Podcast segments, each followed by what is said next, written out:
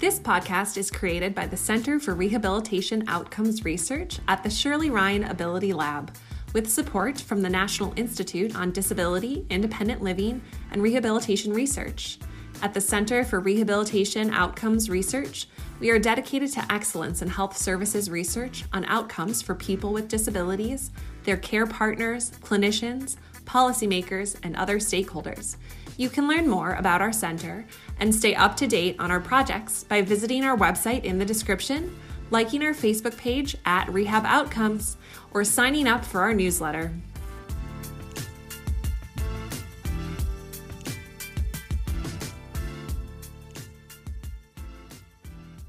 Hello, everyone. My name is Lindsay Dubois, and I'll be your host today. We are so excited to share this episode with you. So let's get right into it. Today, we are delighted to be joined by Tanya Richmond, who is also co hosting the podcast with us. Tanya is a licensed clinical social worker, certified person centered thinking trainer, and plan facilitator, and she's a partner with Support Development Associates, or SDA. SDA and Tanya work with organizations who deliver home and community based services to help to transform their practices and systems into more person centered ones. Sounds simple, right? Well, as we will talk about more in this podcast, it's much harder than it sounds. You'll hear from Tanya, who will speak on why it is so important for providers to be trained in person centered planning. And you'll hear from Kenny and Heather LaTorra, and Tanya will introduce them later. So, Tanya, could you start by explaining to our audience what do you mean by person centered practices? Yes, of course. Thank you. Uh, person centered practices are value based. They're a set of skills and they're designed to give people who provide supports and services um, the skills they need to generate, to explore, to offer options and choices to people. And it's a way for people who are in support roles to have the skills they need to first understand what's important to a person. So, kind of what sits at the core of the person in their heart. Um, and then explore the choices that connect to those things that are important to that person. Um, so, the, the things they desire for themselves and they prefer um, while taking into account those things that are important for the person in terms of their health and their safety. All right, so other than those obvious reasons you just mentioned, why should providers practice person centered skills? Well, because it's not only the right thing to do, it's the law. Um, the Home and Community Based Services, or what we say the HCBS final rule of 2014, uh, specifically requires person-centered planning uh, with people who are who are receiving HCBS services. Um, and many of those services are they're in the community. There, it's a range of things, everything you can possibly imagine. Uh, so the skills and the practices then are the mechanisms that we would would ask people to use when they're deter- determining the desire for or the type of the or, or the amount of services that someone's uh, receiving and also who provides them. So people have choice about that. And the big change for us to talk about today um, is a change that's directly connected to home and community based services uh, final rule.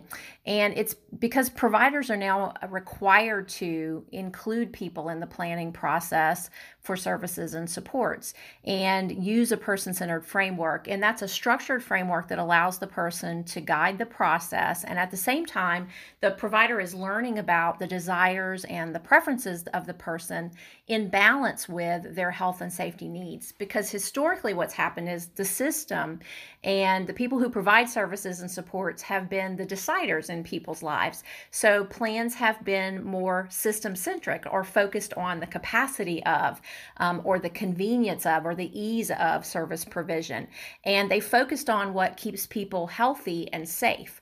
But when we only focus on health and safety, we find that people are perfectly healthy, they're perfectly safe, and they might also be perfectly miserable.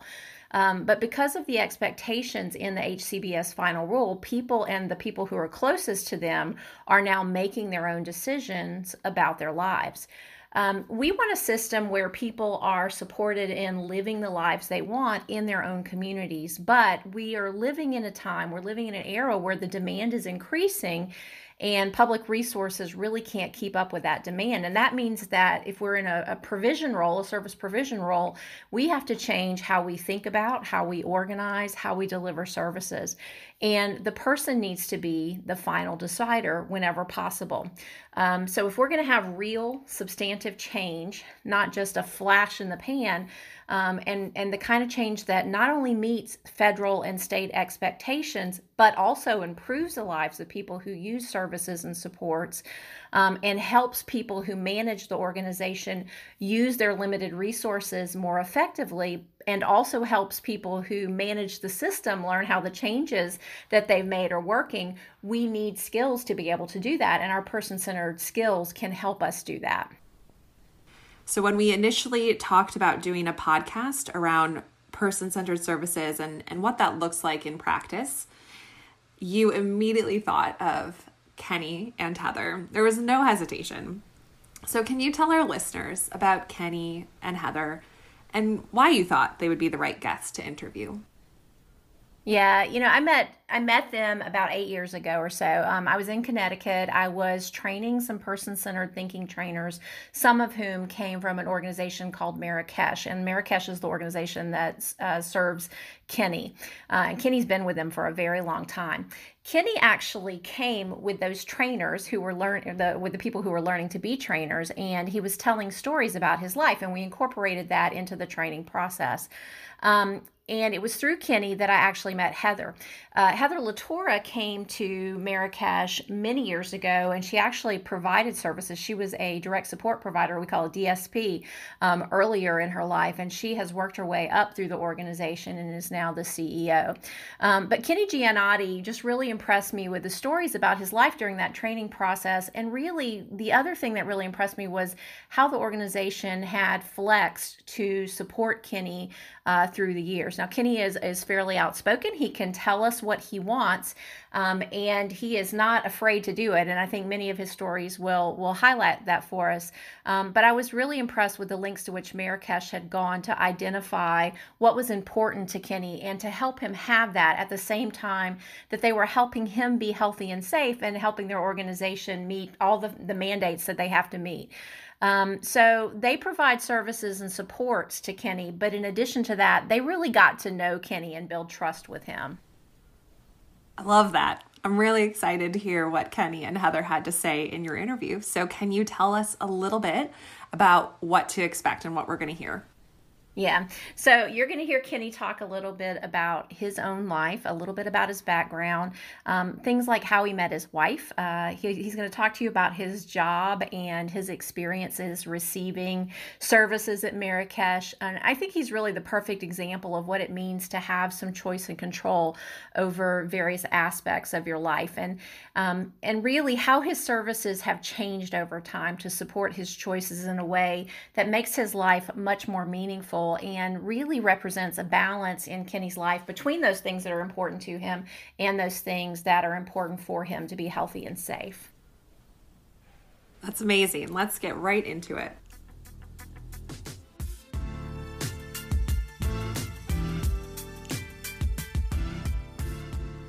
Kenny, I think we've known each other now for seven years, and I think we've spoken almost every day in that seven year time frame. Yeah.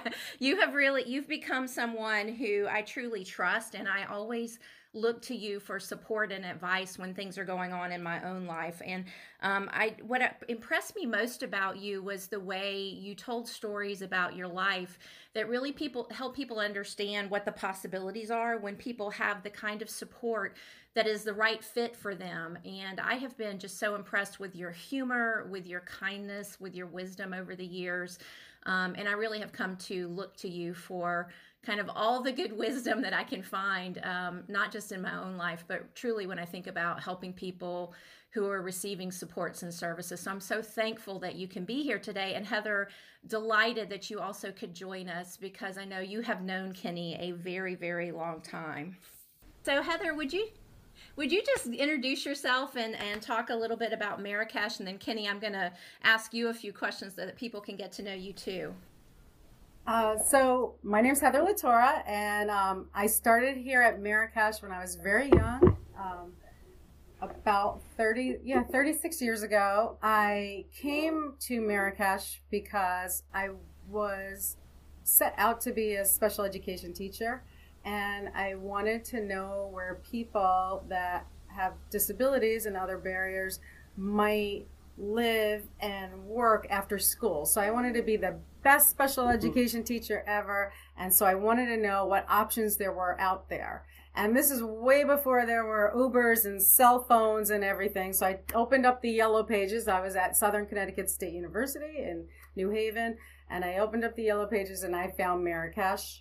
I called them. I said, could I come do my internship there? And they're like, yep, come up, come to Marrakech. So I, um, as a almost special education teacher, I started um, my internship at Marrakech and I fell in love and that's where I am 35 years later and now I'm here and I took many different positions here and about seven years ago when I was meeting you was when I tr- was transitioning over to president and CEO. I've just been I've been so impressed with the services at Marrakech. And you know, when when we talk about person-centered practices, it truly is about building communities where people who maybe have disabilities or the presence of a disability are surrounded by um, really strong, meaningful relationships in their communities as much as possible, and having control over their resources. Um, and having the people in their lives who support them to have more of that control, have that positive control over things that was one of the things that really impressed me about um, Marrakech. And and through meeting Kenny, through talking with Kenny about his experiences, I know it wasn't always easy, right? You, I mean, you didn't just kind of come into the world. Um, you may have had a person centered um, uh, way about you, I think, when you approached services, because you were very young. You were like 17, right? When you first started with Marrakech. Uh, and Kenny was a teenager, and probably no one was using the term person centered very much back in the days, as you were saying. Um, but when I think about what I've learned from Kenny, um, that's why I really wanted to have an opportunity to talk about um, his experiences today. And Kenny the stories you've told me over the years have really kind of helped me understand how important it is for everybody uh, to hear stories like you. And um, like I said, we've talked almost every day for seven years. I can't believe it's been that long. Um, and I just kind of want you to tell everyone about yourself. Like, where do you live? Who do you live with? Tell me about what you do. All of those things, so that people can get to get to understand your life where it is right now. East Haven, Connecticut. You're in New Haven, Connecticut? No, East Haven. Oh, East Haven, yes. So who do you live with? My wife. Your wife, who I also know. Carla, where'd you meet Carla? Through a friend of, our, of ours. Through a, fr- a mutual friend. Don't tell me you want to know whole the whole de- um whole details about it. I was like a long time ago. It was Carla, was one of Carla's friends and they had a birthday party for her. She goes over there. My friend goes and says, "Oh, what are you doing tonight?" I said, "Nothing. All right, come to my friend's house for a birthday party." I said, "All right, but some girl punches me in the nose because I was looking at her and stuff, and I had a bloody nose. I run to the bathroom, and then Carla runs to the bathroom. Are you okay? And I said, "Yeah, I'm all right." And then she said, "Damn, who is this kid?" he's cute. and then after that, the next day and stuff, she goes and says, You got something to say to me? She says, How would you like to go out with me and stuff? And then she says, Okay. Then we went for a date and stuff. We went to Anthony's in um, Guilford. How long ago was that? How long ago did this all happen? Let's see, we got married in 2000. It was like 1990 something. And then when we got engaged, that was on Halloween of 2000, no, 1999 Halloween. A friend of mine gives me two tickets for a wrestling match and stuff. We went there for an engagement party by ourselves. You're a big fan of wrestling, I know. That's the one thing you and I never see eye to eye on, right? Or one one of the many things you and I never see eye to eye on. that was actually the first thing he taught me about Tanya with person centered thinking he um, when I met Kenny, I was Marrakech was always progressive. So I know that there were, you know, six bed group homes were very common in the world and five bed group homes. So we were like, no, it's horrible to live with five other people. Even yes. everyone you choose to live with, it's hard. Mhm. But that's what they were giving out at that time, like community living arrangements for five or six people. So what we did, we thought we were so smart, we were going to trick them. So we rented three apartments in a building. So even though it was a, a five bed home, it was really someone had their own apartment, and then two people shared an apartment, and two people shared an apartment. So they had their space, and they got to choose who they were with.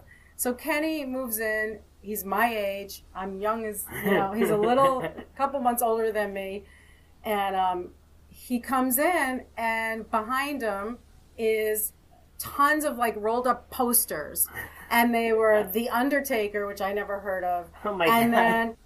then girls in bathing suits, and you know all these different types That's of normal for men, young men and stuff. yeah. Yes. What a typical young man might hang up in their room.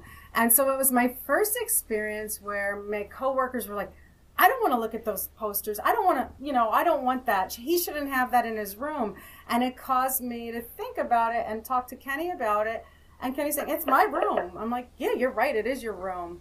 So we came up with a vision statement so all new hires and all of our current employees knew that this is their homes. This is Kenny's home and it's decorated by Kenny. And so if something might offend you or something that you don't want to deal with or something that, that you don't like, you could work in a different place. But it's not here because the people that we support can furnish their home in any way that they like. So um, that was like one of our first things that we had to do formally, meeting Kenny, so people knew um, what the mindset was of Marrakech and that we support people who have their own decisions on what their home looks like.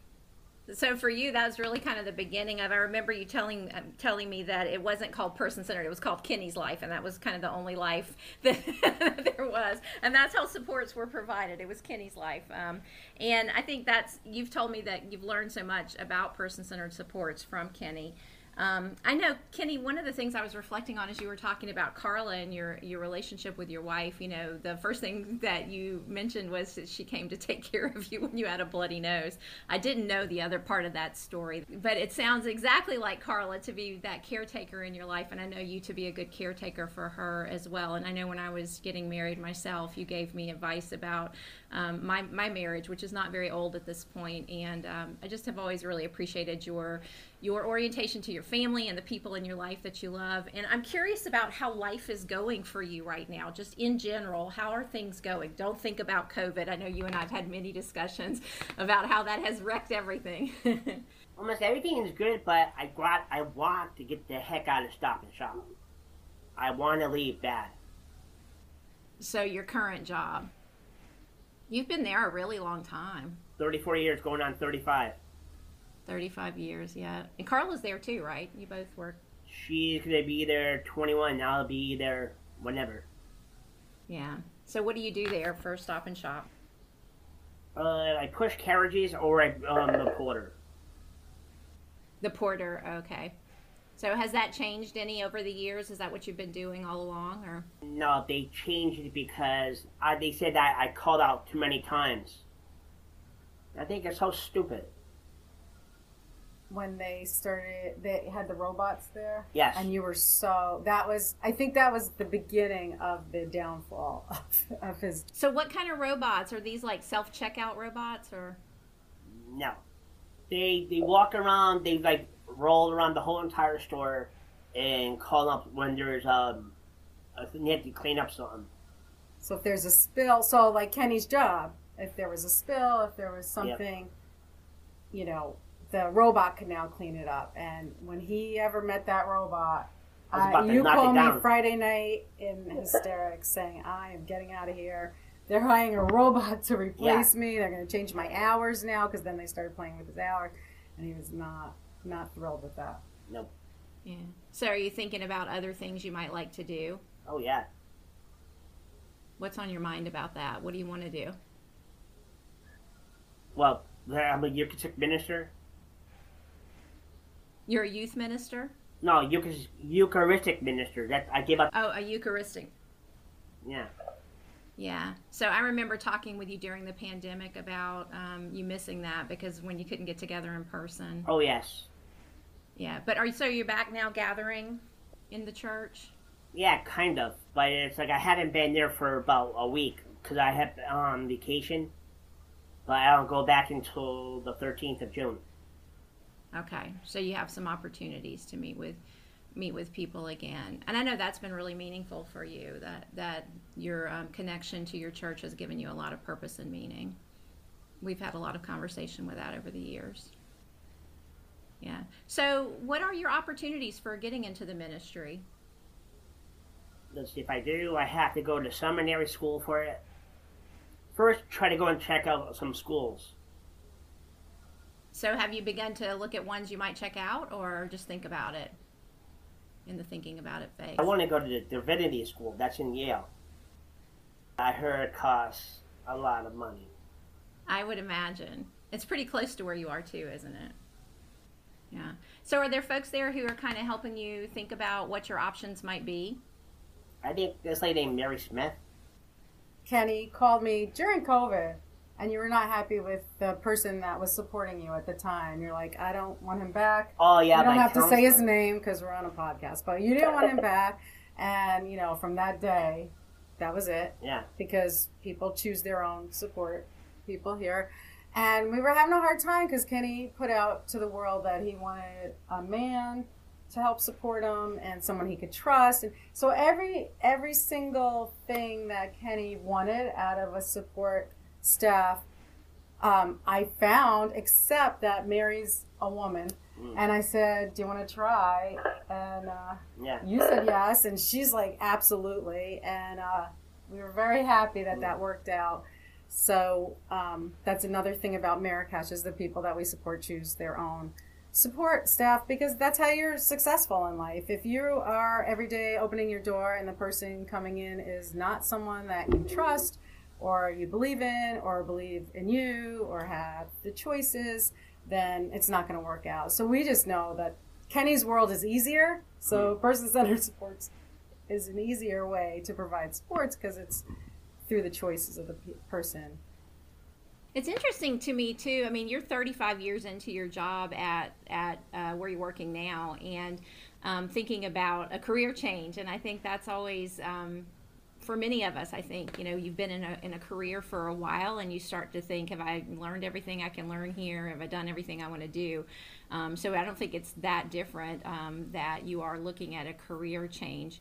Um, but I love that you have someone who's talking that through with you and what some of the possibilities may be. Because I think what happens often, and I don't know if you've experienced this, Heather or Kenny, but sometimes what happens in the field of disabilities in particular when people are thinking about working is you get one job one time and you don't get to try other things. And um, Kenny has sort of run the range of jobs that are existed, I think, at, at shop and at Stop and Shop. So, um, you know, looking at something else is, is perfectly uh, a good thing. But in addition to that, he has a lot of support for doing that, which I'm happy to hear. So I'll be curious to see how that turns out, Kenny. so, you know, here's kind of what's on my mind. We've talked about sort of person centered practices in a, in a very um, vague sense, but not really about what it means to support someone um, through the use of person centered practices. Um, and so I know over the time that I've known Kenny, I've heard many stories about often you, Heather. Sometimes you were the person that was um, a part of the story. I've heard about swimming assessments and fire drills and cooking assessments and. I want to hear about the fire drill. I think He actually taught the state of Connecticut how to um, waiver things so he could still live in a home where he could have supports, but not follow all ridiculous rules that he could write the, the book for. True. so. T- so tell me about the fire drill. Since you were a part of that story, the two of you tell us. So, part of the regulations in Connecticut is that if you do live in a licensed home, which this home was licensed, you have to run a monthly fire drill, and everybody from the home has to have a meeting place that's visible, and everyone has to meet at the meeting place. Um, and we picked the place as right in front of the building, but to the side so a fire engine can still get into the parking lot. So we had our phony, you know, sirens, and the people in all three apartments, uh, you know, knew that it was a fire drill. And everybody came out and they're standing at the meeting space except for Ken. Kenny decided, Forget about it. forget about it. And that's what he told us. And I'm like, Kenny, we have to send this paperwork to the state. And if we don't, you know, evacuate in uh, I forget, there's like slow, medium, whatever. He, if you evacuate slow, you can't be, you're going to have to go to a more supported living place, which you'd hate. He's like, figure it out. I'm not standing there. Do you know what I, he said, Heather, come look out the window. So I look out the window, and we're on the second floor. We're looking out the window at the front, and his roommates, his the other people we that he lived with in the building, were outside at the meeting space with their support staff, and no one else in the building is evacuated. But some of them are looking out the window too.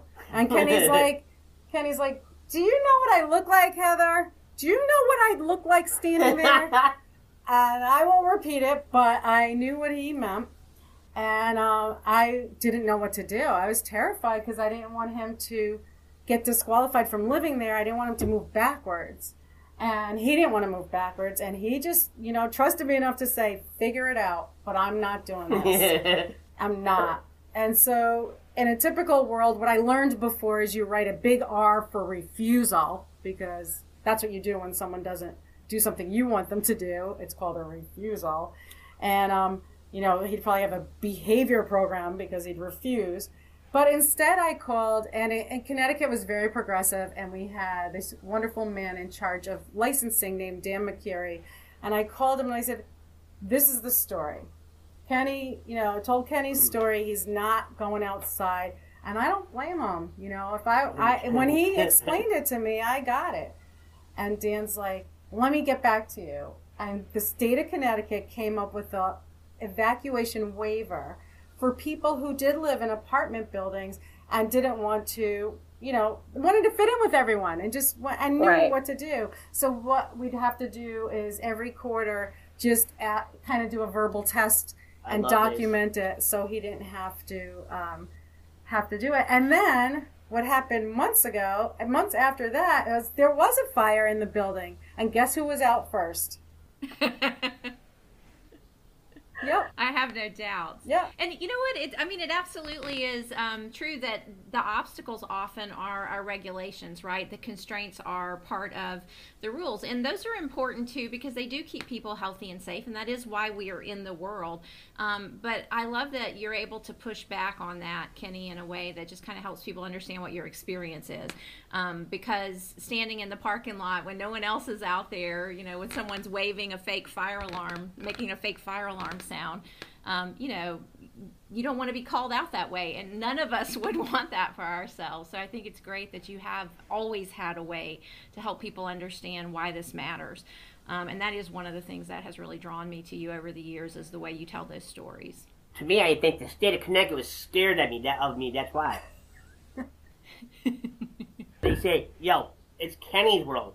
Whatever Kenny wants, he gets."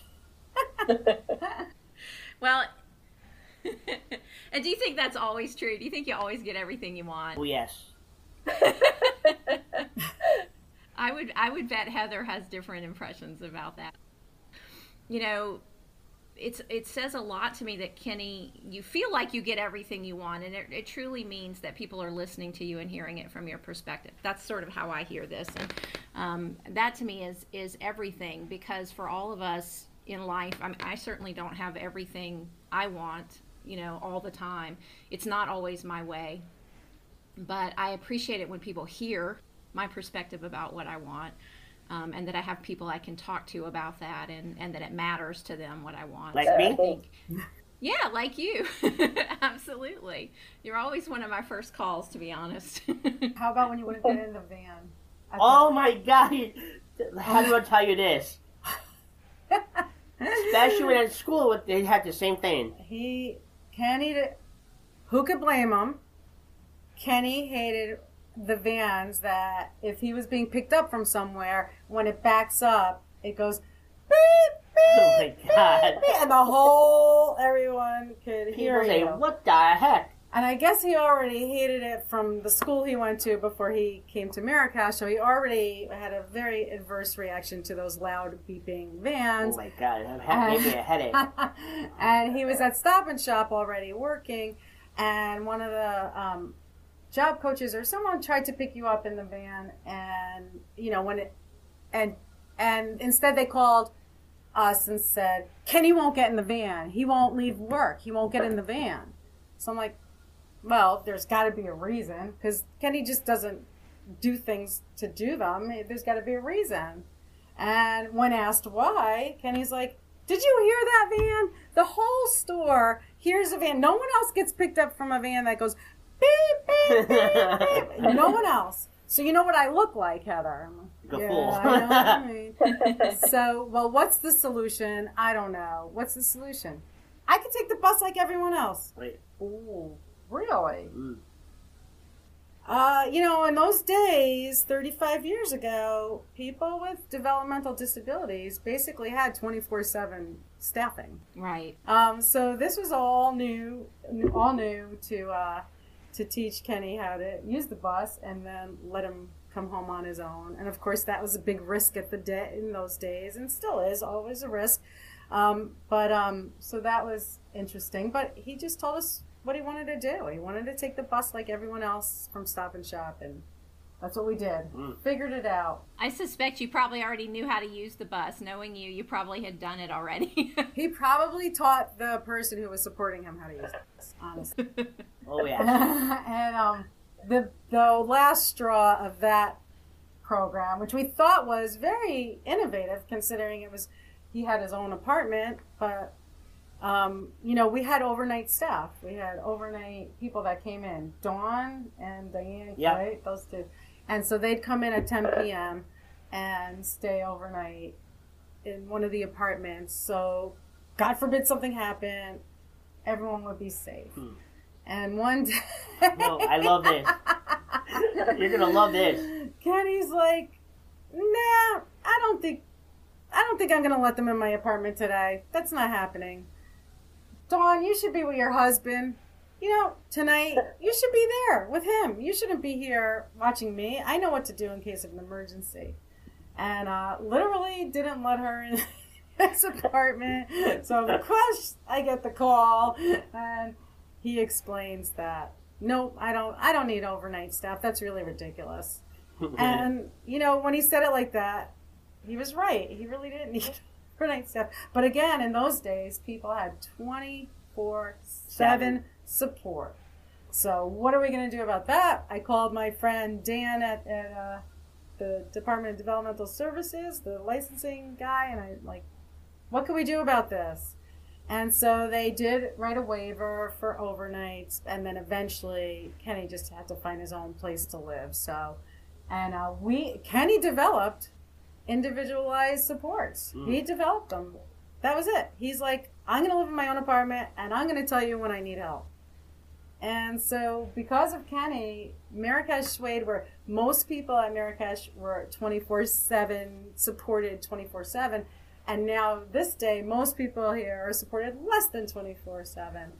And um, because we really look at people's needs and wants and desires and try to put things in place where people can be safe but also living the life that they choose. True. All because of Kenny. That's pretty impressive. And you know what I hear most is this this relationship of trust. Like you have really developed in a lot of ways you grew up with one another. You were very young when you met anyway, right? But you have this trust for one another. I think that you've developed over many years and Heather a unique ability to really listen to Kenny who knows best about his life um, and trust that he knows best about his life.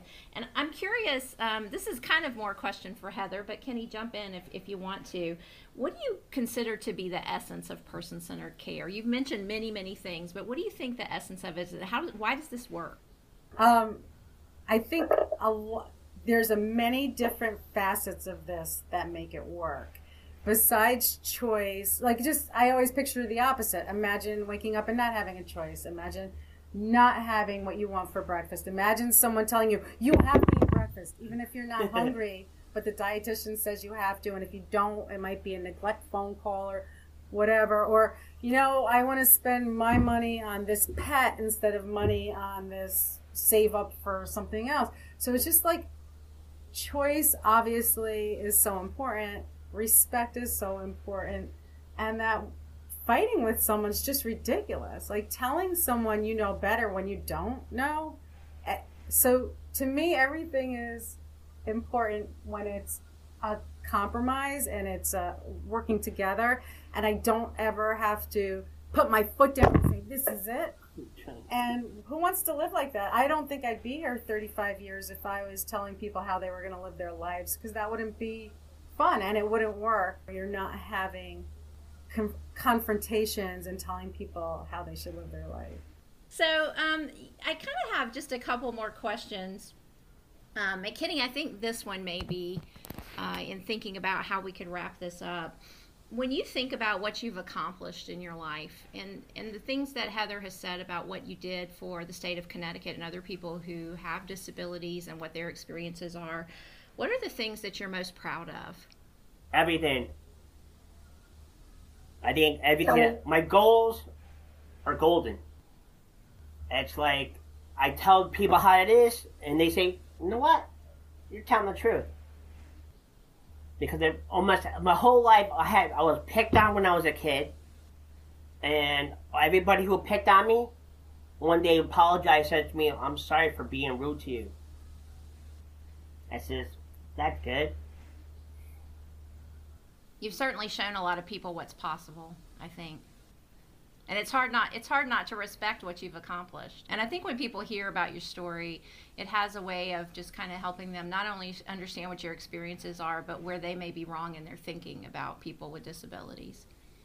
Absolutely. And at Mar- marrakech here every time someone does something that's very um, choice and risk and everything i always thank kenny. I'm always thinking hmm. if it wasn't for kenny I don't know if I'd have the stomach for this. We had um, two people that we supported had a baby three years ago, and they're supporting a bit. And we were terrified. We are like, oh yeah. no, what are we gonna do?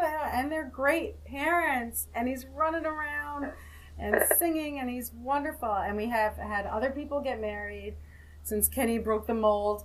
And we've just had people, you know, go on vacation or, or do things that maybe um, in other other programs wouldn't be able to or you know some some uh, agencies don't want to support anything that might be risky.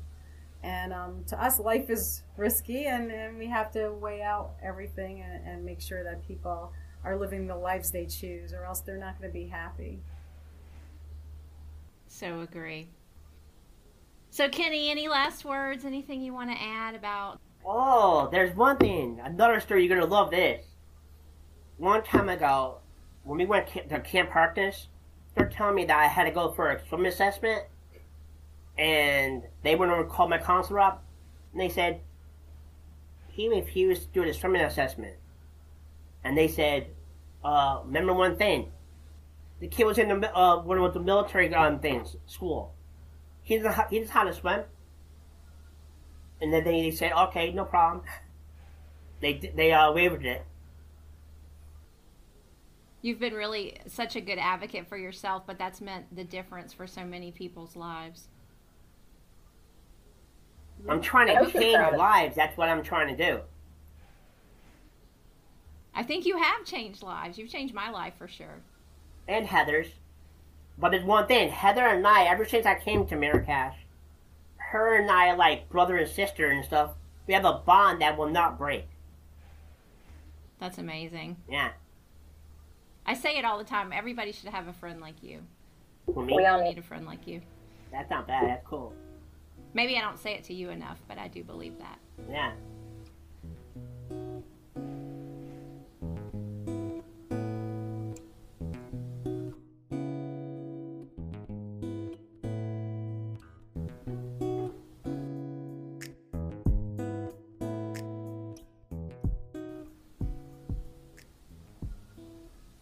Well, Tanya, I can understand why you immediately thought of Kenny when we talked about doing a podcast on person centered practices.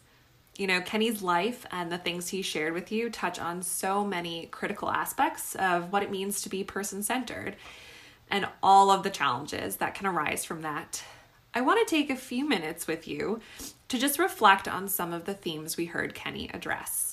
The first, and often one of the most important in conversations about home and community based services, is the big one choice and control.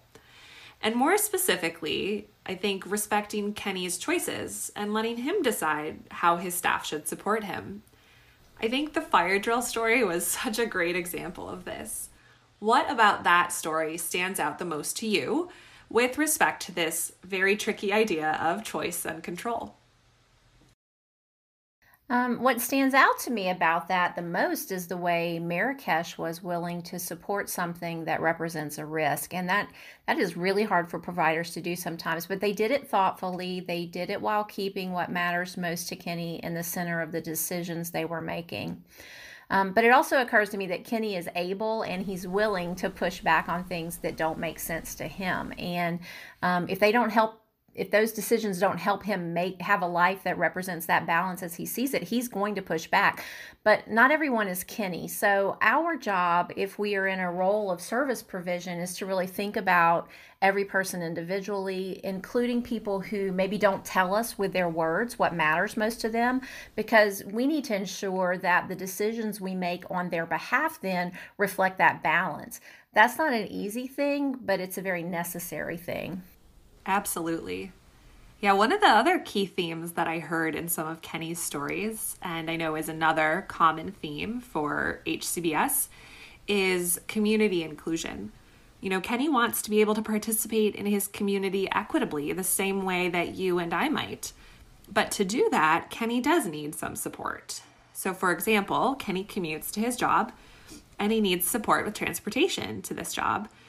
I know you've heard that story before, but when you think about community inclusion and that story, what do you think about?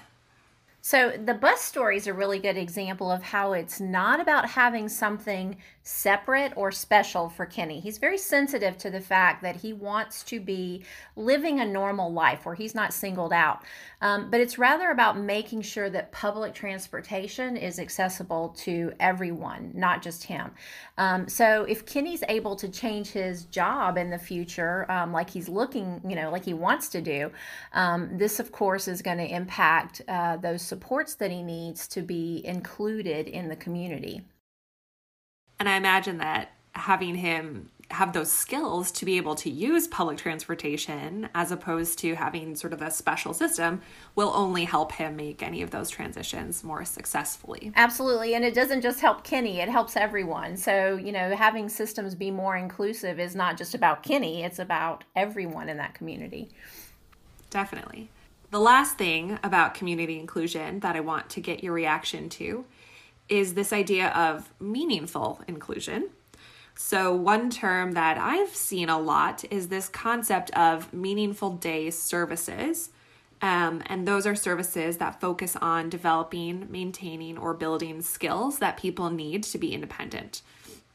A big part of those conversations uh, are focused on competitive integrated employment. And Kenny, like many of us, has a lot to say about his job and his goals for something a little bit different. So, can you talk about that and how meaningful community inclusion can be so impactful when it's done right? Absolutely. You know, with Kenny, I'm not sure how many jobs he's had in his life, um, but sometimes when people are using services and supports, we tend to approach employment as one job, one time. Um, so there's not a lot of pressure to look at other options. Kenny's also had a, a change in the nature of his job, um, and I think that's in part due to COVID. But I think it's important to Kenny that he have the opportunity to explore how to make other changes to employment um, so that it can be more meaningful to him. He's not really liking what he's doing right now. Um, and I think when we talk about meaningful services for people, we often think that as long as people are out and they're busy or as long as they're employed, that's enough. Um, but it's not if it's not connected to the things that people care about the most. The things I say that the stuff that's important to them sits on their heart, so it keeps them happy, comforted, satisfied, fulfilled, uniquely who they are. Um, so if it's not connected to that, then it's not enough. and um, it's it's one thing to be on an outing but if it's still not connected to what they care about it's just filling up their time i think that's so true you know looking back over everything we've heard today and everything you've touched on i think kenny has made an open and closed case for person-centered services respecting choice and control and facilitating supports for both equitable and meaningful inclusion in communities but we both know it's not so black and white. You know, many home and community based service providers really struggle to support these person centered practices. Why do you think that is?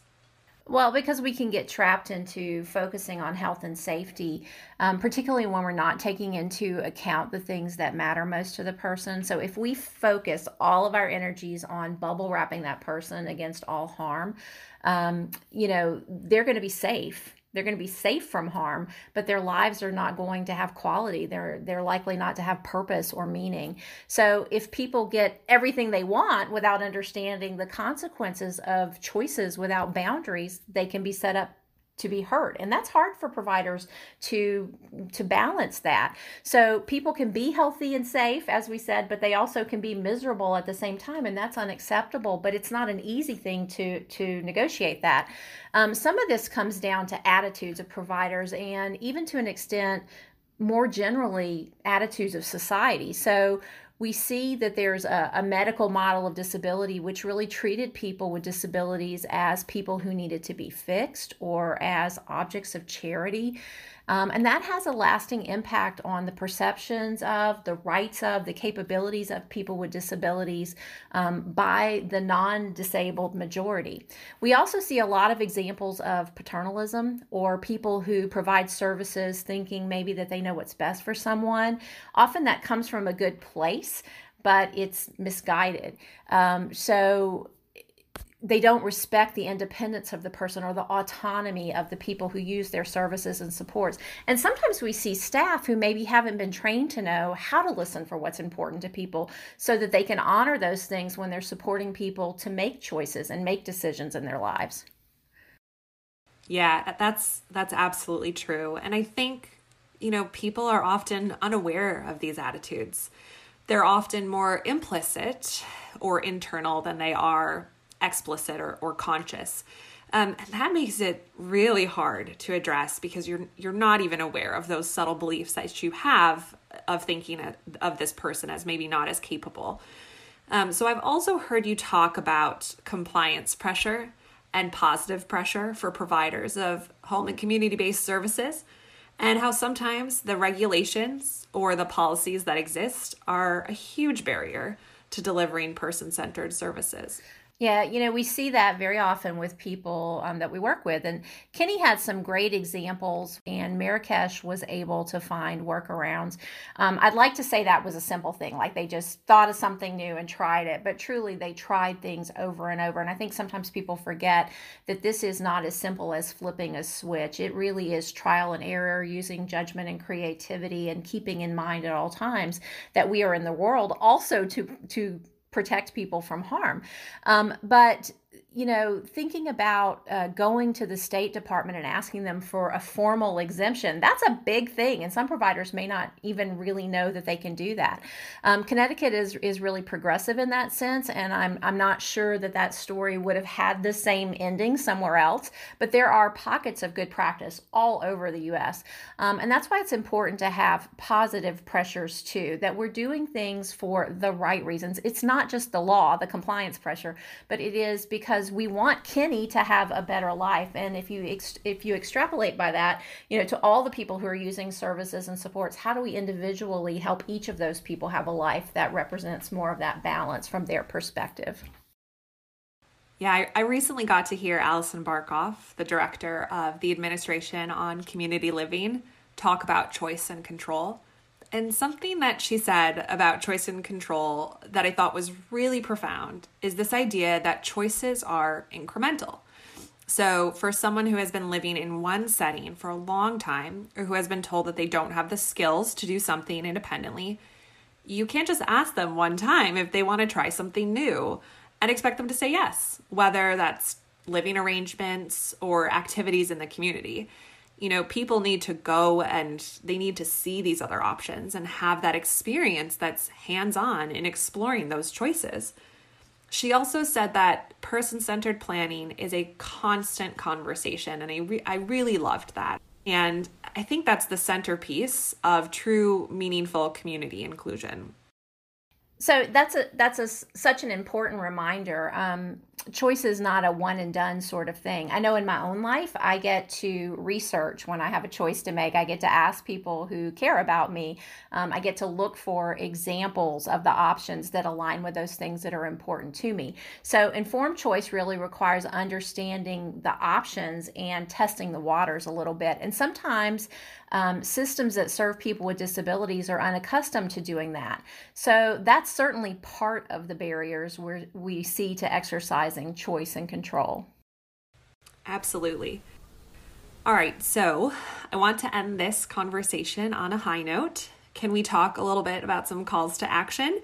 And um, what can our listeners do to help make the system more person centered? So, I want to start with individual providers of home and community based services. What can they do to provide more person centered services? Well, they can make sure their staff gets trained in person centered practices. And it's not just the people who provide the direct services, but everyone from the administrator to the janitor really should understand about the balance between important to and important for. In addition to that, there's lots of resources like the Learning Community for Person Centered Practices, which you can reach at tlcpcp.com or NCAPPS or CQL, all of whom are working in uh, to further person-centered practices in the U.S. Great. All right, what about provider agencies and organizations? What can they do to change the system? Um, you know, individual and systems levels, they have to work with one another. So, you know, never before in our history have we had aligned policy at the highest level with values based practice on the direct one to one level in such a way that people can have balance in their life as they describe it for themselves. Um, so, this is really a watershed moment for people with disabilities and chronic conditions and the people who care about them. Um, at the highest level of our system, leaders have participated in person-centered thinking trainer eh, training and then they've used what they've learned to change expectations for how services and supports are developed and delivered. And that became the HCBS final rule. So now states have taken up the charge and they're clearing obstacles to service and support provisions so that the people who are doing the work in the organizations can do it with confidence and they they can be in compliance at the same time they are doing the right thing so, as you mentioned, not everyone is able to be as vocal about their goals and the things they want from their services as Kenny is. So, what would you tell someone who receives services and maybe wants to have a conversation with their provider about some changes to those services? How should they get that conversation started? Um, one thing that comes to mind is that uh, the Learning Community for Person Centered Practices has a template for something we call a one page description, which is it's a warm introduction to a person, and it is just one page. Um, it's a good, simple first step to a person centered introduction, and it's a way to help people who may be providing services and supports get to know a person and kind of lean into them. It always includes what we like and admire about the person, so it's strengths based in its approach, and in addition to that, it tells us what's important to the person, what's that stuff that sits on their heart, and it tells us about the supports they need to be happy, healthy, and safe. So it describes for us the balance, and it does that in a very brief summary. Um, and for resources like that, you can check out that tlcpcp.com website I mentioned, um, and also CROR's Facebook page where they'll be sharing additional resources from a person centered perspective.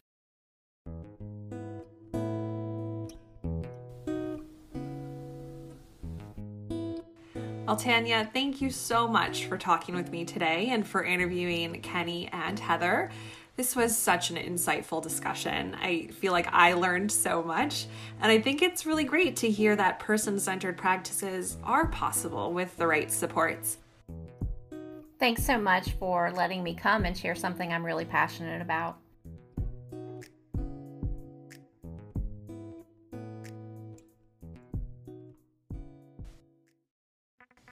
Special thanks to my colleague and podcast guru, Nevada Tanetti.